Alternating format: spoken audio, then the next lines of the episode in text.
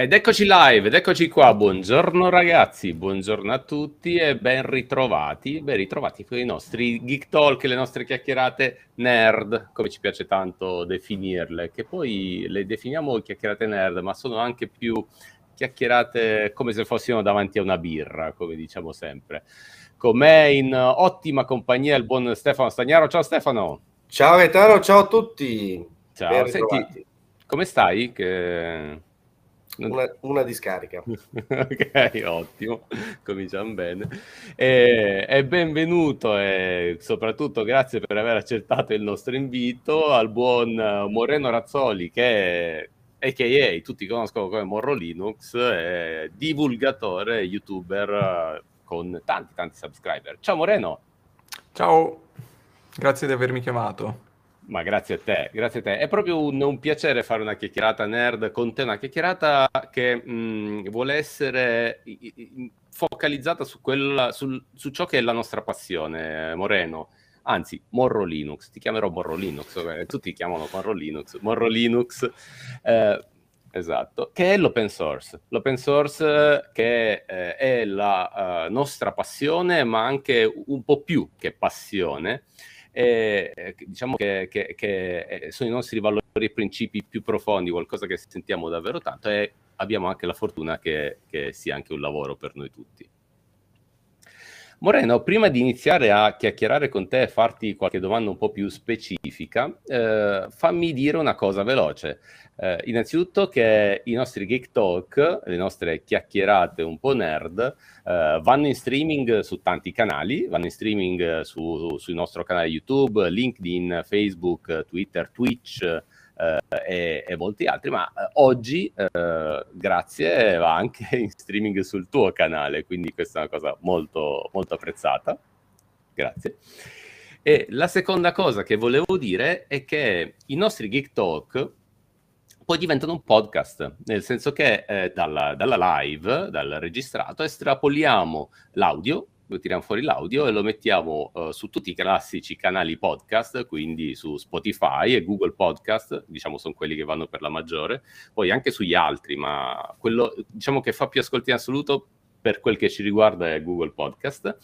E, ehm, e, resta lì e ho tanti amici, credimi, eh, me lo dicono spesso, che ascoltano i Geek Talk o uh, mentre guidano, oppure mentre cucinano, oppure mentre fanno running. Io sarei uno di quelli, quindi esatto. non mi dici nulla di nuovo. Grande. Um, Moreno, come Morro Linux, come prima cosa io ti chiederei, senti, facciamo un po' di contesto, ci racconti un po' la tua storia? Sì, allora io praticamente sono qua per caso, nel senso che tutto quello che mi è successo, tutto il percorso, le cose sono successe prima ancora che le vedessi arrivare. Per farti un esempio, come ho conosciuto Linux, questo l'ho detto anche a un altro talk più recentemente a Linux Day, tramite una love story. Cosa c'entra? Niente. Il padre eventualmente, evidentemente voleva distrarmi e ci è riuscito. Mi ha mandato a casa questo CD di Ubuntu dicendomi qui sopra c'è un sistema operativo. Ovviamente ai tempi io, era circa il 2006, usavo XP potete immaginare, puoi immaginare la, la, la, sorpresa, la novità, la meraviglia di, di, avviare un sistema operativo completo su un CD-ROM, che poi non sapevo cosa farmene, perché cosa facevo? Probabilmente la terza media, quindi per, da lì in, in avanti per un paio d'anni è stato vagabondaggio, è stato installa Linux ma non funziona, installa Windows, mettili tutti e due, poi prima o poi chiunque fa dual boot finisce a usare solo uno dei due, o almeno non sono mai stato quel tipo di utente che riesce a ripartire in maniera equa il suo tempo su Linux e su Windows. E così è stato, alla fine ho finito per passare completamente a Linux, probabilmente intorno al 2008, a quel punto facevo le superiori e facevo abbastanza schifo, ero una pippa in matematica, tuttora non posso dire di essere un grande matematico, ma sicuramente non... diciamo che me la stavo un po' subendo la questione matematica e quindi prendevo ripetizioni. Un giorno vado da questo ragazzo che dà ripetizioni a Modena, nel mio paese, E ci scappa così detto, mentre aspetto che i miei genitori mi vengano a prendere, che io sì, perché io uso Linux. Sai che c'è quel detto, è praticamente un meme. Come fai a riconoscere un utente Linux perché è così veloce a dirtelo? È successo un po' questo, io ancora lo usavo da pochissimo, comunque mi divertivo, e lui fa, ah, ma davvero, ma guarda che io sono all'interno di un gruppo, qui a Modena, il Linux User Group, Guarda, cos'è un Linux User Group? È un gruppo dove ci troviamo ogni martedì sera. Vieni anche te, comunque si tratta sempre di cose interessanti, facciamo esperimenti, ci sono delle serate a tema. Beh, io il martedì seguente andrai a questo LUG dove incontrai appunto questo ragazzo e un sacco di altre persone e, e, fu subito magia, diciamo, perché comunque erano tutte persone effettivamente in linea con i miei interessi che altrimenti non, ave- proprio non avevo idea neanche che esistesse, quindi potete immaginare. E da lì poi segui le serate a tema, passano gli anni, qualche, qualche serata a tema l'ho tenuta anch'io, è stato molto divertente, ho fatto le mie prime esperienze, diciamo, di teaching, anche se era solo per una serata eh, ho avuto modo di avere a che fare con il pubblico in maniera un po' più interattiva. Sempre in quegli anni avevo avviato un canale YouTube, che è quello che uno e uno solo della mia vita, questo qui. E, ed è un'esperienza molto diversa, ma mi piaceva tantissimo, tantissimo questa esperienza live. E quindi, non so, pa- diciamo, mi sono diplomato, sono andato a lavorare per una software house qui vicino, eh, dove ho fatto il sistemista per uh, quasi quattro anni, Windows e Linux, Mixed Environments, si direbbe in maniera, immagino, vero? Sì, esatto. E... e questo qua è, è, come sono passato da utente normale, poco consapevole, a power user e poi a sysadmin alla fine. È stato un po' il passaggio dall'essere uno che coltiva la passione a poterne fare effettivamente un lavoro, perché quelle che avevo maturato su desktop, sul mio PC, nel piccolo, era stato un trampolino di lancio per chi poi mi ha assunto per diventare sysadmin. Ah, perché tu sai anche già usare due sistemi operativi, conosci anche le basi di Linux. E questo era, era un grosso passo avanti. Poi, passando a un capitolo ancora successivo, ho pensato, ma sai cosa? Io vorrei approfondire l'informatica teorica. Mi ha preso questo prillo, c'è proprio questa curiosità, voglio approfondire di più tutti i concetti che ci stanno dietro. E quindi mi sono iscritto all'università. All'inizio ho detto faccio solo tre anni, poi alla fine mi sono fatto tirare dentro anche per la magistrale, questo non lasciamo perdere. e durante questo percorso ho avuto modo di sperimentare anche un altro aspetto dell'open source, quello dell'essere un attivo contributore. Quello che ho fatto è stato, ho comprato un Surface uh, Pro, quello con la penna, volevo prendere appunti durante la lezione, mi sembrava molto interessante, peccato che partivano gli aggiornamenti automatici di Windows durante le lezioni il microfono con cui registravo tirava su la ventola e quindi non, non, il segnale era molto disturbato. C'erano una serie di altre cose che mi seccavano, problemi di usabilità per quanto mi riguarda nel software Microsoft OneNote. Che... Loro, qual è il problema de, del software closed source? Hanno, è pensato da qualcun altro per essere usato da più persone possibili, però se tu hai delle specificità o delle preferenze particolari a cui non hanno pensato, puoi soltanto appellarti, fare una richiesta e sperare, boh. Esatto. Qui invece con l'open source hai veramente una possibilità in più di, di, vedere la tua fantasia diventare realtà ed è stato quello che, che ho fatto a un certo punto ho smattato, ho installato Linux sul mio Surface e poi mi sono posto il problema, come prendo gli appunti? Ed è così che scopro un software chiamato Xornal++, che serve a prendere appunti, fare disegni, però mancava la funzionalità per registrare una traccia audio e poter collegare quella traccia audio a un tratto, un disegno, un appunto a mano libera che avevi fatto per poter riascoltare quello che diceva il docente quando magari non hai scritto abbastanza velocemente. Questa è una cosa che aveva invece OneNote. quella cosa lì a un certo punto ho detto, vabbè, senti, lo faccio io, lo faccio io, perché no? Lo posso fare.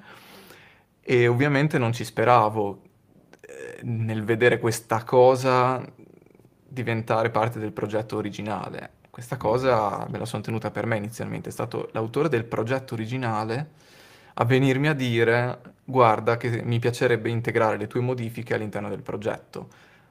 Io facevo la prima, il primo anno di università e dicevo ma cosa stai dicendo? Esatto.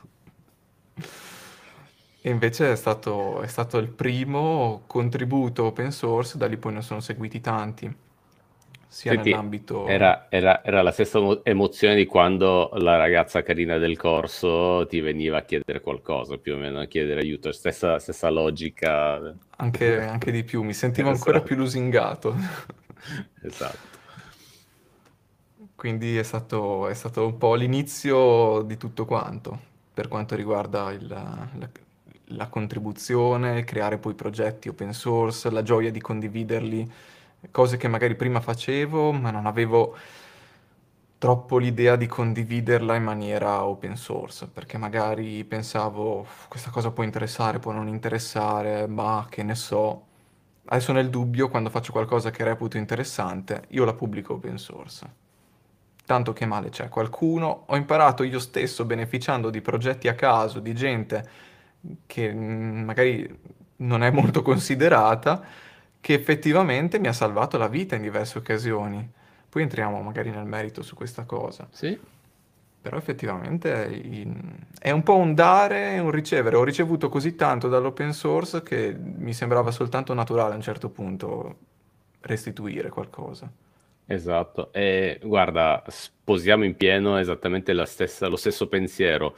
Noi abbiamo la fortuna di lavorarci con l'open source e di portarlo in tante realtà. Abbiamo ottenuto tantissimo dall'open source e quindi eh, ci piace restituire in tutti i modi possibili, da un lato con il codice, con la contribuzione, ma anche con la divulgazione. Con, insomma, ci, abbiamo tanti modi per poter dare il nostro contributo e, esattamente come dicevi tu, restituire un pochino di quanto, di quanto preso. Quindi pienamente d'accordo. E, Moreno, poi eh, questa è, non so se, eh, se, hai mai sentito qualche altro nostro Geek Talk, eh, abbiamo avuto tanti ospiti e diciamo che la matrice comune di tutti loro è sempre stata quella del aver iniziato a scoprire l'open source un po' per caso. Quindi quello che dici tu in realtà, guarda che è un pattern che abbiamo visto tante volte e tutto parte da ho bisogno di una feature che non c'è e vado ad implementarla. Però eh, io ci tenevo tanto a esserci questa sera, eh, oltre, no, non, nonostante le mie precarie condizioni, perché tu, oltre alla passione per l'open source, hai un'altra cosa molto, che per me è molto bella, per noi molto bella, che è quella del, del voler divulgare. Quindi non ti limiti a divulgare eh, non solo il codice, ma anche la conoscenza. E vabbè, dai, raccontaci qualcosa anche di come è iniziato tutto questo. Eh, questa è una cosa che effettivamente sono propenso a fare da, da sempre, no? Inizialmente assillavo i miei amici, quando ho capito che il mio amichetto vicino di casa con cui giocavo ai first person shooter non era interessato a passare a Linux o a sapere perché Linux fosse così bello e interessante, ho capito che tutto sommato per la legge dei grandi numeri avevo intuito che poteva magari essere una buona idea parlarne sul canale YouTube. È un po' stato il, mo- il motivo, il momento in cui ho creato il canale YouTube, se vogliamo. Effettivamente la divulgazione è cominciata un po' per scherzo, così guardate, i primi video erano c'è Linux sulle corriere perché magari si bloccava durante il boot, no, c'era il log di boot con i pinguini, Del tanti kernel. pinguini quanti core durante la fase, esatto. E quindi guardate, eh, in realtà Linux è tra noi, semplicemente non ce ne accorgiamo e, e puntavo molto su quello. Poi ho fatto, ricordo di aver fatto un video, scommetto che questo non lo puoi fare su Windows, quando c'era con Pizza, che faceva il cubo desktop che prendeva fuoco e tutto quanto, gli effetti grafici. Poi man mano ovviamente sono passato a cose un po' più interessanti dal punto di vista tecnico, un po' più nobili se vogliamo. Però effettivamente questo va a- poi a braccetto con quello che dicevo prima, che è stata la divulgazione in persona anche proprio con i corsi fisici.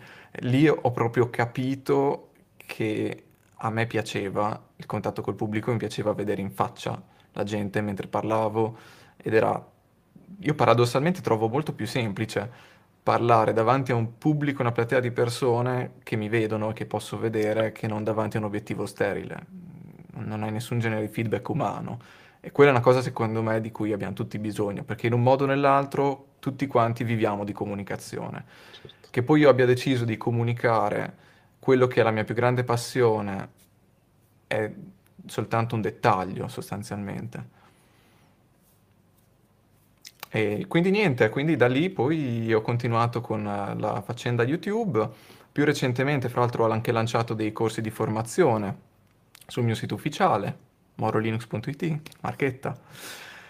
Effettivamente quei corsi sono stati una manna dal cielo, mi dicono, quindi sono molto felice di sentire ciò. Bellissimo. E...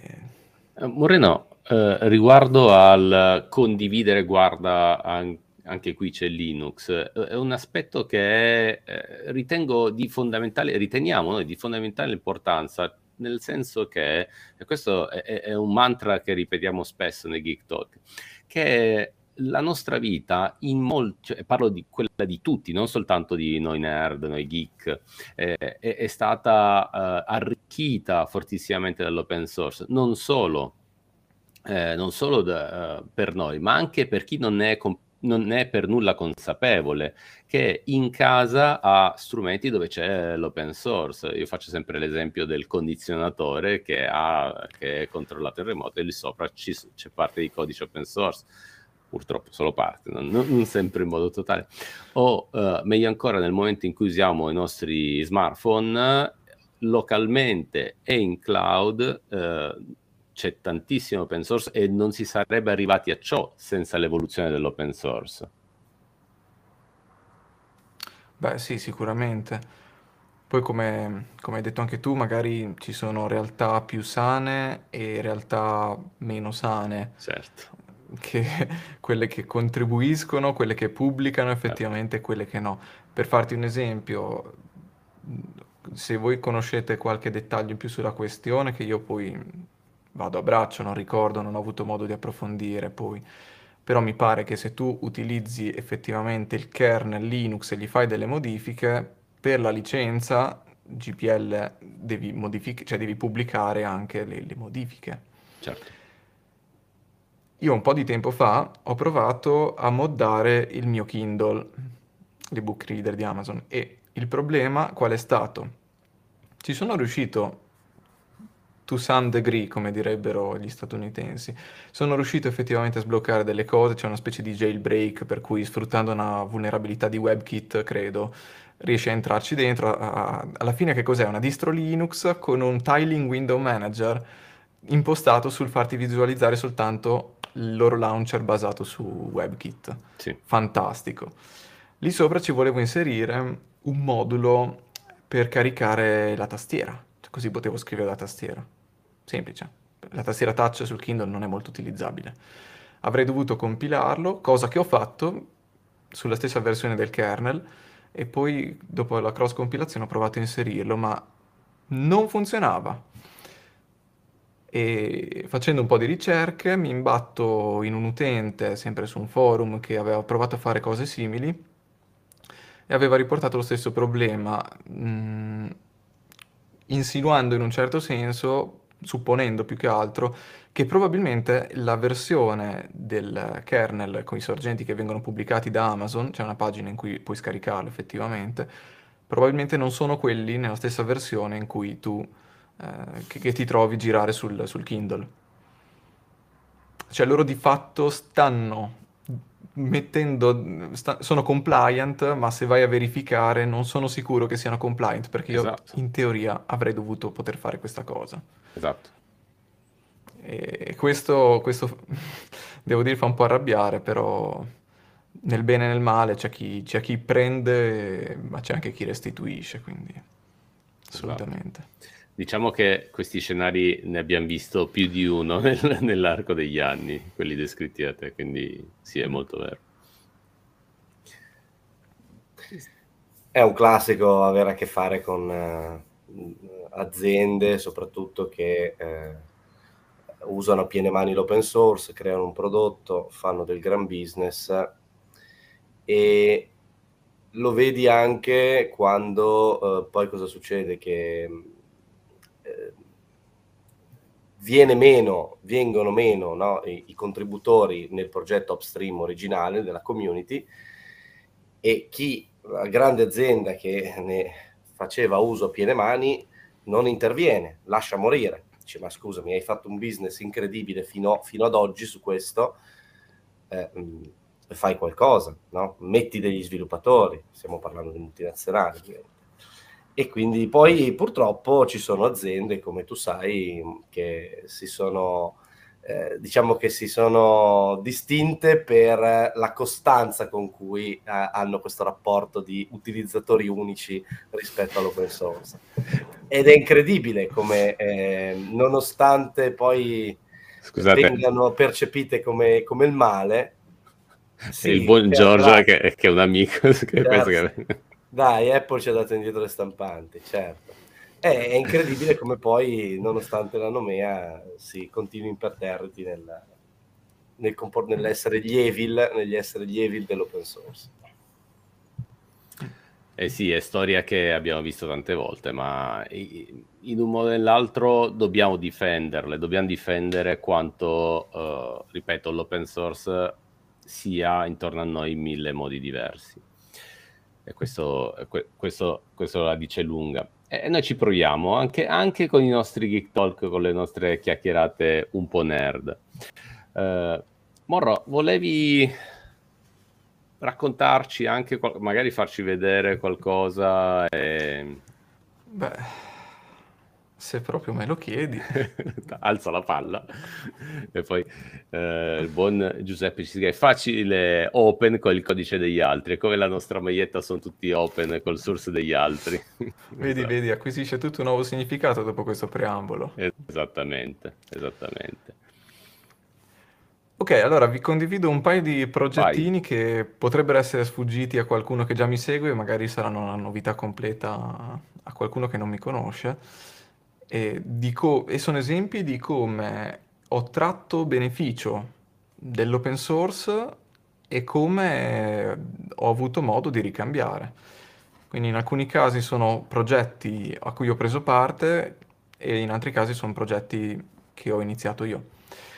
Il primo vorrei, di cui vorrei parlarvi è una roba molto di nicchia perché oramai le radio, le autoradio delle, delle macchine sono addirittura digitali, quindi io invece ho un'automobile con un'autoradio che non, non, solo è analogica, ma legge proprio soltanto i CD-ROM e la radio, quindi non avevo neanche la chiavettina con gli MP3 come per tanti anni è andato.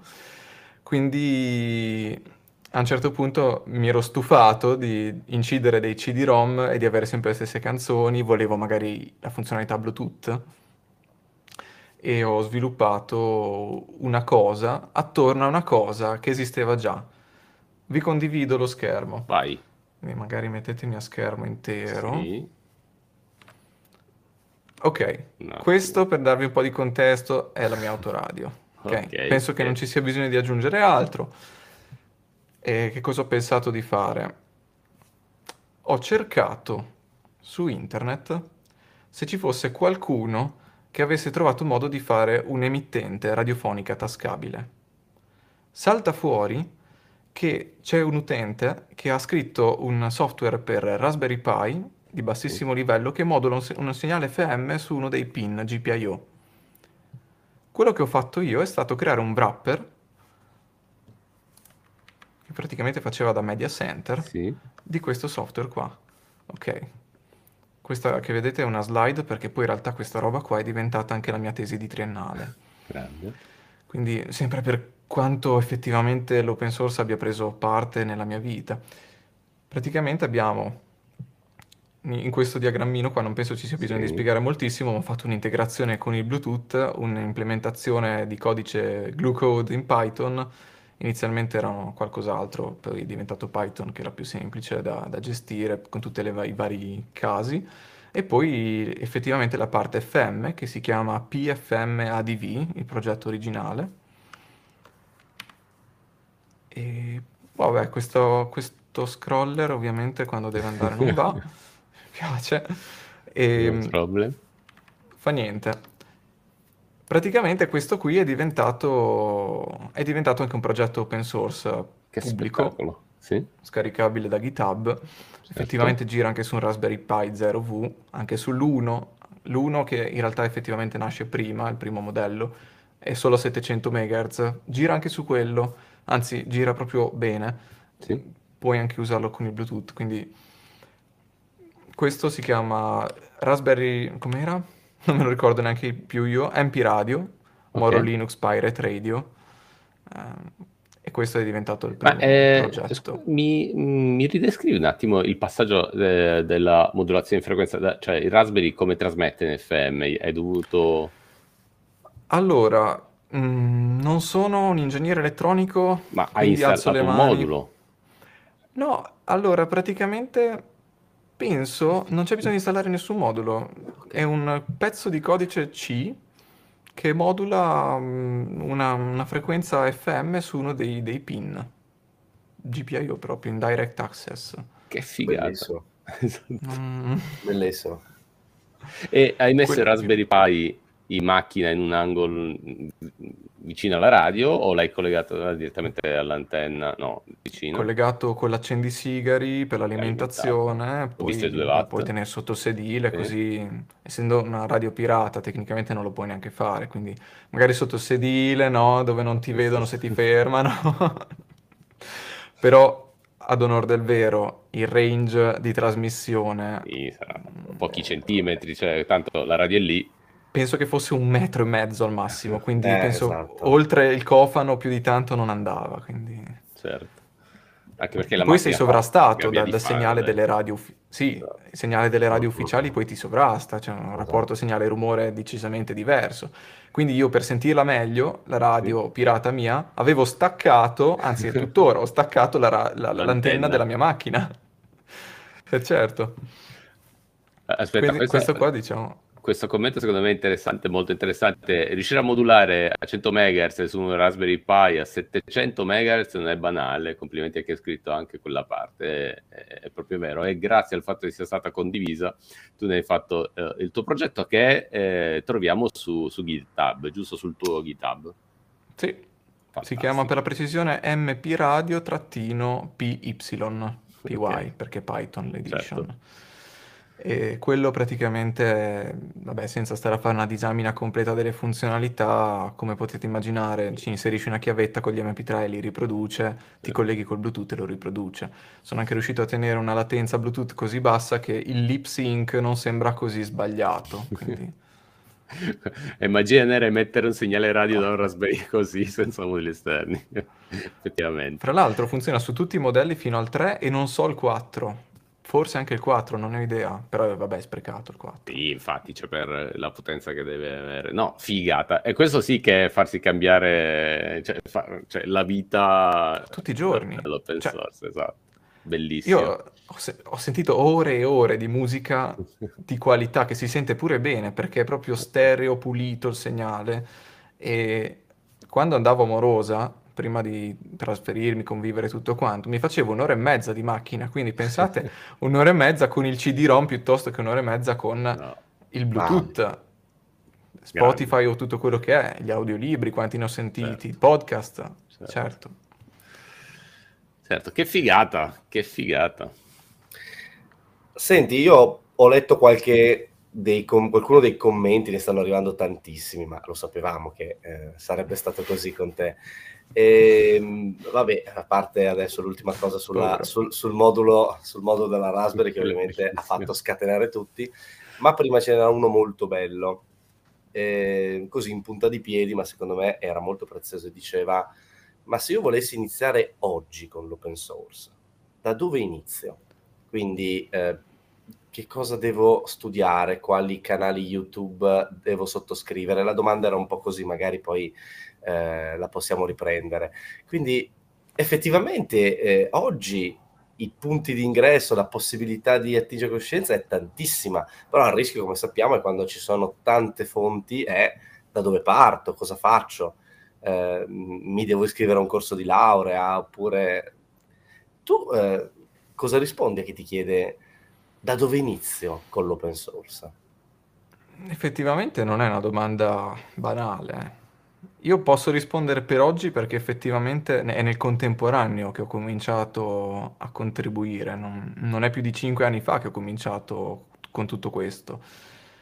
E mi devo iscrivere a un corso di laurea, i titoli di studio, la laurea sicuramente aiuta, è bello, però non- non- quando ho cominciato con la prima contribuzione o contributo, comunque si voglia dire, a un progetto open source, ero al primo anno, massimo secondo semestre, quindi non penso che possa veramente contare. Chiaramente avevo un minimo di background sul coding, perché se vuoi partecipare in questo senso con il codice, puoi essere autodidatta, puoi seguire un corso, puoi avere anche solo la formazione delle superiori, a volte è buona abbastanza per cominciare a bagnarti i piedini, come si dice, no? E quindi questo era il mio background, cioè il C++ imparato alle superiori più programmazione 1 come ripasso al primo semestre. A tutti gli effetti mh, ti scegli un progetto che ti interessa però. Io mi sento di dire questo. Poi questa cosa qua secondo me vale, vale molto, varia molto a seconda del carattere. Io sono quel tipo di persona che non riesce a vedere un senso, ad appassionarsi nel fare un progetto tanto per farlo. C'è chi dice, ma io mm, per imparare questo linguaggio, questo framework, mi creo un'applicazione dell'orologio, della calcolatrice, quant'altro. Ci ho provato, ma personalmente per me e penso per molti altri poi non riesco a essere preso, perché se non c'è un obiettivo che effettivamente mi motiva a stare lì, che mi motiva a dire mannaggia, io non ci sto saltando fuori, mi sto arrabbiando tantissimo, però non voglio mollare perché voglio vedere questa cosa che si realizza. Ora la domanda che ti faccio è questa, riusciresti davvero a porti questa determinazione a dire una cosa del genere per un orologio che ti sei posto così come obiettivo didattico e non, non ha nessun obiettivo fisico nella tua vita? Quindi tutte le cose a cui io ho sempre preso piede sono cose che in un qualche modo avevano un impatto sulla mia vita, cose che potevano avere un riscontro che, da cui potevo trarre un beneficio. Perché alla fine è questo, cioè traggo un beneficio io ed è per questo che lo faccio, poi lo metto a disposizione per tutti, perché c'è qualcun altro che può trarne beneficio. Quindi quello che mi sento di consigliarti è questo, ovviamente se tu la tua unica passione sono i video editor, sei un po' sfortunato perché purtroppo io e un mio ex collega di, de, de, de, proprio del posto di lavoro che ho lasciato poche settimane, mesi, pochi mesi fa, ci siamo un pochino infognati nell'idea pazza di creare un nostro video editor. È pesantissima mamma la mia, cosa, tanti mia. design meeting, tante robe. Però vabbè, il fatto di essere in due, e questo era il secondo certo. punto a cui volevo arrivare, per i progetti più grossi può aiutare perché una spalla di incoraggiamento, e poi la possibilità di confrontarsi è quello che alla fine, se tu poi parli di paradigma open source, la possibilità di confrontarsi anche a livello di design meeting lo puoi estrapolare e espandere all'intera comunità. Conosco progetti open source che nelle pull request di GitHub, no, nelle issue di GitHub, vanno a discutere su quali sarebbero a tutti gli effetti un design meeting pubblico alla luce del sole, in cui si mette a votazione, si decide, quant'altro, questo è bellissimo. Bene. Però anche senza dover fare, perché magari non hai visibilità, il fatto di poter parlare, confrontarti con qualcun altro, e specialmente se sei all'inizio anche un po' una spalla a cui appoggiarti per le aree in cui magari tu hai meno da aggiungere, l'altra persona magari può compensarti e viceversa, può essere una cosa molto utile. Poi se invece si tratta non strettamente di coding, puoi contribuire in molti altri modi e questa è roba trita e ritrita, la leggi ovunque, però lo dirò lo stesso, a rischio di essere monotono e ripetitivo, puoi contribuire con le traduzioni, tradurre un programma nella tua lingua Se conosci un minimo l'inglese, conosci bene la tua lingua madre, che poi bene, alla fine tradurre un programma non è che serve di coniugare chissà quale verbo, ok? Questo è già un ottimo modo. Oppure, ancora meglio in certi, in certi casi, non in tutti, contribuisci economicamente. Io in prima persona eh, non pensavo che sarei mai arrivato a dirlo, quando usavo software proprietario craccavo tutto. Adesso che uso software open source mi trovo a pagare per dei software, sto pagando di più di quanto abbia mai pagato. Sto donando a tutti gli effetti, sto donando a dei progetti in cui credo, nelle cause in cui credo e, e penso che sia giusto così. Cioè, forse il fatto di avere tutto questo sapere, tutte queste competenze a disposizione, tutto questo codice liberamente accessibile e la possibilità di metterci le mani su mi ha fatto apprendere e capire molto più profondamente, proprio a tutto un altro livello, il valore di questa cosa. Il valore del software prima lo percepivo come un impedimento perché c'è la licenza da pagare, chi se ne frega, non pensavo neanche, ah ma c'è qualcuno che lo sviluppa, poveretto, deve pagarsi la pagnotta. No, pensavo soltanto che palle devo pagare. Adesso invece penso, questi hanno bisogno, cioè de- devono essere aiutati, è giusto così e lo faccio volentierissimo. Non mi ricordo neanche più come sono arrivato qui. no, eh, hai, hai, toccato un paio di punti interessantissimi. Lasciami dire un altro aspetto sul quale c'è tantissimo da poter dare, poter contribuire, e, e che è sempre un aspetto un po' zoppicante, la documentazione. Quindi la traduzione della del, documentazione dei progetti è un altro. Please.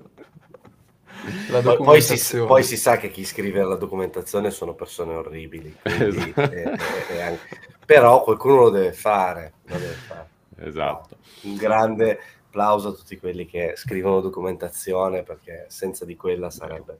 Vero. A volte un gran progetto non spicca al volo proprio perché non, non è documentata bene, sì. dall'API al, al semplice utilizzo di un applicativo, è tutto, è tutto. Senti, volevo aggiungere due bit. Uno sul, uh, sull'obiettivo, avere un obiettivo sfidante che risolva un tuo problema, cioè uh, devi avere la necessità di uh, risolvere un tuo problema personale con del, del, della, del codice condiviso e, e dargli tua, dire, il tuo step evolutivo che poi sarà utile a qualcun altro e, e quindi questo è, è, il passaggio fondamentale. Ti faccio un esempio banalissimo, io in questi giorni sto giocando e ci passo le notti, è quello che dicevi tu, devi essere disposto a passarci le notti, a sbattere la testa per risolverle con, mm, con uh, una soluzione domotica con Home Assistant per uh, fare un paio di, di giochini con strumenti in casa legati alla domotica e, e lì è uh, guardare il sorgente, controllare, contribu- modificare, vedere se funziona, testare, passarci le notti, essere rimproverato perché fai, fai tardi e, e, tornare a contribuire, quindi dare indietro. Quindi sì, è esattamente avere un obiettivo che per te una, una risoluzione di un problema è in primis uh, la, la, cosa fondamentale. Guarda, uh, è, è, qualcosa che ci è stato detto da, da, da, tanti amici che sono stati qui a Geek Talk e che sono dei, degli importanti uh, contributor da Andrea Arcangeli, guru del kernel che scrive la componente della virtual memory, fino a, a tanti altri, insomma, adesso non li voglio nominare. Vero. Poi mi, mi sentivo anche di aggiungere, prima che usciamo da questa traccia, un altro punto sul discorso documentazione che effettivamente mi è fatto venire in mente, che quando cerchiamo di capire come funziona il codice di qualcun altro, perché non è banale, leggere codice è più difficile di scriverlo. Molto che cosa facciamo solitamente? Almeno cosa faccio io? Mi creo dei diagrammi di flusso, mi creo dei diagrammi di classi, mi creo in un qualche modo una rappresentazione grafica di come le componenti che ho letto fino adesso si collegano tra loro, che ruolo hanno. E, e questo genere di cose qui secondo me è carino anche andarlo a condividere poi con l'autore del progetto, qualora appunto ce lo siamo dovuto reverse ingegnerizzare leggendo il codice. È altra documentazione che viene for free alla fine. Esatto. E fammi dire un altro passaggio, eh, eh, sempre in ottica documentazione, la documentazione può avere tante forme e ad esempio i tuoi video nei quali spieghi come funziona l'uno o l'altro software open source o come interagire, come, come dire, utilizzarli in contesti diversi, anche quella è documentazione. Poi si può discutere... Esatto. Utente, la documentazione è la tua utente, anche quella. Se tu non sai leggere né scrivere codice, va benissimo. Hai capito come si usa una roba che magari non è così banale come dire file nuovo su questo progetto open source che ci hai sbattuto la testa. Se ci hai perso più di mezz'ora, probabilmente c'è qualcun altro che ci ha perso lo stesso o più tempo. Vai Esatto. tra. Quindi è utile scrivere la documentazione utente, è vero. Io questa cosa qua la faccio in formato video perché poi mi ritorna tutto quanto a chiudere un cerchio sul mio canale. Diversamente, perché no? Assolutamente d'accordo. Nel frattempo eh, le, le chat sono scatenate, abbiamo tanti amici che stanno commenten- commentando. eh, commentando. Eh, Moreno, sempre guardando la cosa dalla stessa ottica del contribuire e ehm, documentare, abbiamo parlato di documentazione, contribuzione so- eh, sul codice, contribuzione eh, sul um, sulla, documenta- sulla lingua, sul codice, su tutti i layer che abbiamo, c'è anche un altro livello di contribuzione, fammi dire un po' più alto, che è aiutare le persone. Quindi avvicinarle, avvicinarle al nostro mondo, al mondo dell'open source, eh, dare loro, come dire, quella spinta, essere l'amico di fianco che ti dà quel supporto per dirti guarda, installati sta macchina. Ok, a un certo punto uh, rovinerai il sistema, il, du- il, tuo bootloader potrebbe piallare. Ecco. Avere quel, quel, uh, quel, livello di condivisione che permette a, a tanti di aver um, fatto un passo in avanti in ottica open source, eh, secondo me è un valore grandissimo perché ti riconosciamo, ti riconosce tutta la community e per la quale ti ringraziamo anche perché portare eh, persone in direzione open source è grazie a alla nostra divulgazione, è un qualcosa, alla tua divulgazione, è un qualcosa che è un grandissimo valore in tutte le direzioni, dal, dal, da, dal ragazzino nerd in camera sua, allo studente universitario, al professionista, tutti, quindi è un'opera che, che vale tantissimo. Allora la domanda a questo punto è, caro Morro, come ci si sente a aver contribuito nel migliorare o cambiare la vita di, di tante persone grazie al proprio, alla propria divulgazione? Guarda, onestamente non mi sembra vero, nel senso che certe volte, certi giorni così nel quotidiano, tu ti dimentichi tante cose, ti sei preso dai tuoi pensieri, da, dalle tue preoccupazioni, da quello che devi fare dopo, anche solo banalmente di andare a fare la spesa. Però ci sono dei momenti che ti riportano un attimino coi piedi per terra, ma anche proprio nella realtà. E sono momenti in cui magari leggi un commento, ma guarda, ti ringrazio perché comunque con i tuoi corsi ho potuto capire certe cose che mi chiedevo da anni, non avevo mai trovato un corso strutturato o qualcosa che effettivamente mi desse quel valore aggiunto della coesione dei concetti, perché poi sono tutte cose che puoi imparare in, in, su internet anche a bocconi però il fatto di farlo in una maniera strutturata, coesa, che ti dà un contesto in tutto quanto, ha un valore aggiunto, dovrebbe essere questo il valore aggiunto di un corso, altrimenti mi metto qua, comincio a leggerti le wiki e lo chiamo un corso, ma non penso che sappiamo benissimo che non funziona così. No, assolutamente. Io recentemente ho avuto il piacere e l'onore, ti, ti, ti dirò, di avere un incontro in carne ed ossa con, uh, con una di queste persone quando sono venuto qui nel, nel Monzese e è stato dai oh, io sono qua di Monza ci, ci, incontriamo ti seguo su YouTube prendiamoci un caffè qua e e poi mi ha detto una frase che mi ha lasciato, cioè non me l'aspettavo, ti giuro, non me l'aspettavo, non ci stavo pensando, mi fa, comunque io ti devo ringraziare perché è grazie ai tuoi corsi che poi mi sono certificato e adesso ho potuto cambiare lavoro e allontanarmi da una realtà che per me era, dal punto di vista sia umano che professionale, dannosa, pericolosa e mi, mi stava frustrando.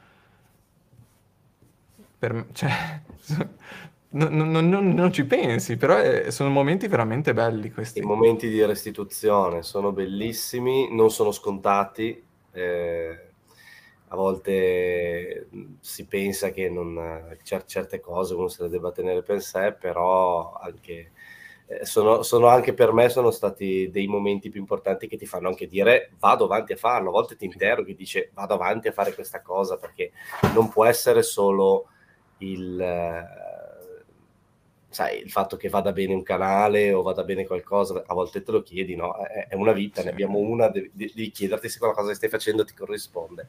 E a volte le restituzioni delle persone sono ciò che c'è di più bello eh, è bello che tu l'abbia raccontato, è veramente un, ep- un, episodio di vita vera, ecco, come dicevi tu, non, non asettico, un episodio di vita vera.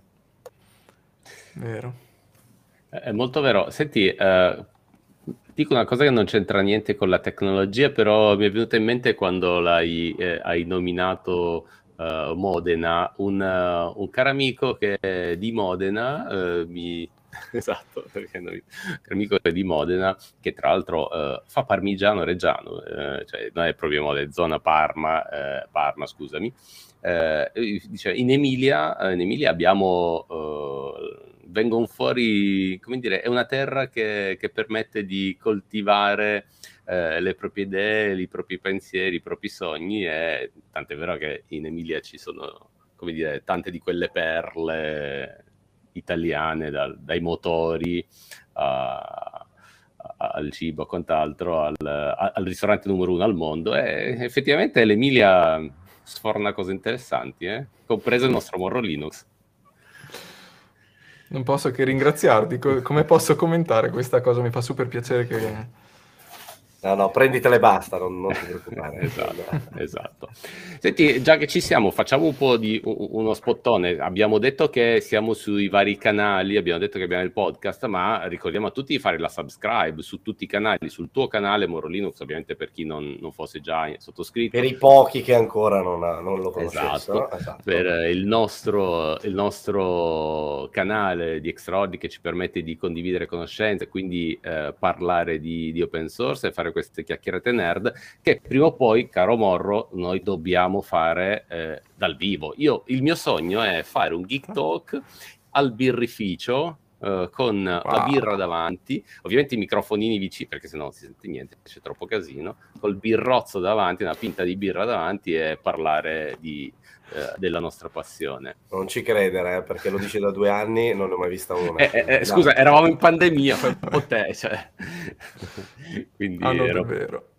Esatto, esatto, ma guarda, confido, ce la faremo, ce la faremo. Tutti in birreria suggeriscono dalla chat. Sì, sì, esatto, facciamo un Geek Talk live in birreria con tante persone. Sai, è, eh, Moreno, è dall'inizio del talk che ti scrivono, o magari un utente che così devi, Morro, devi iniziare a streamare. Ne parlavamo anche prima dell'inizio, eh, te lo stanno chiedendo i tuoi, i tuoi follower. Benissimo. Questo è un segue perfetto e non c'è occasione migliore, non era, non era programmata, ma effettivamente me la ponete su un piatto d'argento perché vorrei cominciare effettivamente un mio podcast che si chiamerà Community Voice, a questo punto lo dico, a meno che no, non cambi idea sul scoop, nome. Che scoop, vai, vai. Sarà un vai. podcast in cui intervisterò persone dalla community, persone che ho conosciuto di persona, magari nel canale Telegram, quello Moro Linux, maggiore dev null e, e, che non necessariamente hanno un'esposizione mediatica ma che reputo interessanti. Quindi saranno storie di vita, storie personali, storie di come effettivamente l'open source ha cambiato e che ruolo gioca nella loro vita. Sappi che è tutto il nostro supporto. Bene, quindi abbiamo avuto anche, anche in anteprima questa grande notizia. E e direi che allora non aspettiamo altro che la, la, la data del, del, dell'esordio del tuo, del tuo nuovo eh, esatto magari faremo anche un'altra chiacchiera di lancio di quello lo facciamo su tutti i vari canali così può tornare utile. Morro è, è contagioso dopo l'incontro con lui mi ha risolto alla grande problemi professionali mi è sbocciato l'amore per l'open source ragazzi cioè i cuoricini qua fantastico. Vabbè. Eh, tra l'altro, a proposito di questi eventi, eh, Morro, eh, noi ci siamo visti eh, qualche settimana fa al Linux Day a Milano, organizzato brillantemente da, dagli amici dei, del Unix MIB. Eh, insomma, c'è stato una, un lavoro eccezionale eh, e Uh, questi eventi sono un altro passaggio con, uh, tramite il quale avvicinarsi all'open source. Quindi ora Linux Day è un evento una volta l'anno, ma ci sono anche altri eventi ai quali poter partecipare, avvicinarsi e fare, fare community. Sì. E, e, e, questo un po' torna alla domanda di prima come avvicinarsi all'open source. La, la prima cosa è testare, installare, provare, giocare ed essere tanto tanto curiosi. Uh, la seconda è fare community. Assolutamente, infatti anche il Linux User Group ce n'è uno in ogni città praticamente, quindi esatto. Molti che stanno seguendo probabilmente non sono neanche al, al, corrente di questa cosa, però andate a cercare il nome della vostra città, LUG, Linux User Group, esatto. probabilmente nei paraggi ci sarà qualcosa fate un salto perché si possono fare effettivamente degli incontri molto interessanti. Esatto. Uh, ah, eh, esist- esiste la mappa dei lug che si chiama lug map, quindi... Partite assolutamente da lì. Sì. Esatto. Uh, Moreno, uh, eh, altra cosa che dico sempre, è, prima di dire mi raccomando la subscribe ai vari canali YouTube, ma anche ai vari podcast, è che i nostri Geek Talk hanno un enorme difetto. Uh, il difetto dei Geek Talk è che dur- cioè, volano, cioè, siamo già arrivati a oltre 50 minuti e io non me ne sono neanche reso conto, per me abbiamo appena iniziato. No, neanche io, guarda. esatto. Ho abbassato lo sguardo, ho visto che erano i 40 poco fa, ho detto, adesso sono già i 53, non capisco. Esatto. È così. No, no, i Geek Talk sono, sono belli. Allora, facciamo così, questo benedetto Geek Talk davanti a una birra uh, lo faremo davvero, organizzeremo e lo faremo pubblico, quindi inviteremo anche tutti, oltre a streamarlo, lo invitiamo anche tutti i ragazzi per fare una birra. Uh, detto ciò, io, Moreno, Morro Linux, ti ringrazio moltissimo è stata Grazie una chiacchierata piacevolissima, illuminante e soprattutto legata a quei valori, a quella curiosità, a quel modo di essere open che, che è il nostro modo di essere. Quindi è bello. Grazie Moreno anche da parte mia. È stato eh. veramente un piacere averti al Geek Talk. Un grande, eh, un grande esatto. Ringrazio il buon Stefano che mi accompagna sempre Ciao Stefano, mi raccomando riprendi. Ciao, eh, ascolta, ti mandiamo un camion di tachipirina a casa? Sì, un mix farmaci. No, non ti preoccupare. esatto.